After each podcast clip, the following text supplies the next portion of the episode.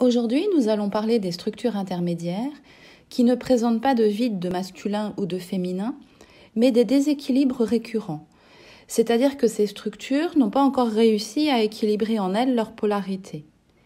L'impact corporel de ces déséquilibres est également marquant. Si vous voulez découvrir plus en détail ces structures, vous pouvez suivre les travaux de William Reich, de Lise Bourbeau, de Barbara Ann Brennan ou de Véronique Cohn. Regardez votre écran. La structure du dépendant a un contact facile avec son flux féminin, ses affects, ses ressentis. L'individu ressent ce dont il a besoin.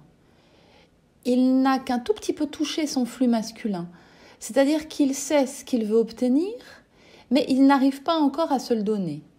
Ce sont des personnes qui ont l'impression que leur vie va s'arrêter si on ne s'occupe pas d'elles, si on ne les prend pas totalement en charge. Cette structure correspond à une blessure d'abandon. La structure du masochisme correspond à une blessure d'humiliation. Ces individus sont en contact avec leur flux féminin et leur flux masculin, c'est-à-dire qu'ils ont une perception forte des affects et autres ressentis et ils savent passer à l'action. Mais ils ne peuvent jamais exprimer la vérité de ce qu'ils pensent et de ce qu'ils ressentent. Ils doivent toujours cacher leur vérité, la masquer. Leurs actions sont donc toujours perverties. Ce sont des personnes qui ont eu comme information quand ils étaient petits que s'ils sont eux-mêmes, c'est dangereux. À l'intérieur d'eux, ils se sont interdits d'être eux-mêmes. Et inconsciemment, ils en ont une énorme colère, une vraie rage. Dès qu'ils s'approchent des autres, cette colère bouillonne sans que cela se voie, car l'autre représente la projection de ce qui leur est interdit de faire. L'autre donne l'impression de pouvoir vivre pleinement ce qu'il est, et c'est insupportable pour cette structure. Eux ne peuvent jamais atteindre cet état. Ces individus développent une énorme colère enfouie envers tout le monde. Ils la cachent derrière une bonhomie et une grande jovialité. Ils ne veulent pas rentrer en conflit, donc ils vous servent la soupe.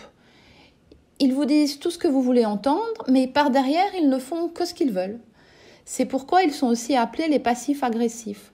Ce sont des individus qui disent oui tout le temps, mais qui font toujours non. Ils sont également très capables de poser des actions, mais celles-ci sont perverties par leur colère rentrée. Leurs actions ne sont pas là pour leur donner ce dont ils ont besoin pour se sentir bien, mais ce qui doit être fait pour qu'il y ait le moins possible de conflits, car ils cherchent par-dessus tout à faire croire qu'ils sont parfaits tout en faisant payer très très cher, par derrière, leur service. Ils sont les rois des prétextes. Je n'ai pas eu le temps, j'ai dû régler une urgence au dernier moment, j'ai oublié, de manière à vous faire mariner en permanence.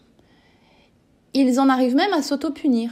Finalement, leur élan masculin les maintient en permanence dans l'échec, car ils veulent vous punir de qui vous êtes, puisque eux n'ont pas le droit d'être qui ils sont. Mais à force de vouloir vous mettre des bâtons dans les roues, tout en vous faisant croire qu'ils travaillent avec acharnement dans votre sens, ils finissent par passer à côté de nombreuses opportunités qu'ils deviennent même totalement incapables de percevoir. Cette structure est sûrement la plus souffrante qui existe. Ils ont une telle accumulation d'émotions négatives et de mémoires d'échecs qu'ils sont comme des cocottes minutes prêts à exploser. Ils luttent souvent contre l'embonpoint car la nourriture est un réconfort pour eux. Ils ont également besoin de longs moments sans interaction avec d'autres car toujours jouer ce rôle face aux autres, manquer de transparence, de sincérité et toujours risquer d'être découvert dans leurs mensonges permanents fatigue beaucoup. Véronique Cohn, que je vous invite à lire ou à écouter, appelle également ces individus les planqués. La dernière structure est moins en contact avec son flux féminin mais beaucoup plus avec son flux masculin. C'est la structure de l'alpha, le contrôlant. Il a subi une blessure de trahison. Cette structure se résume à moi, moi, moi. Ce sont des individus qui prennent tout en main, qui prennent tout en charge et qui mettent tout en place.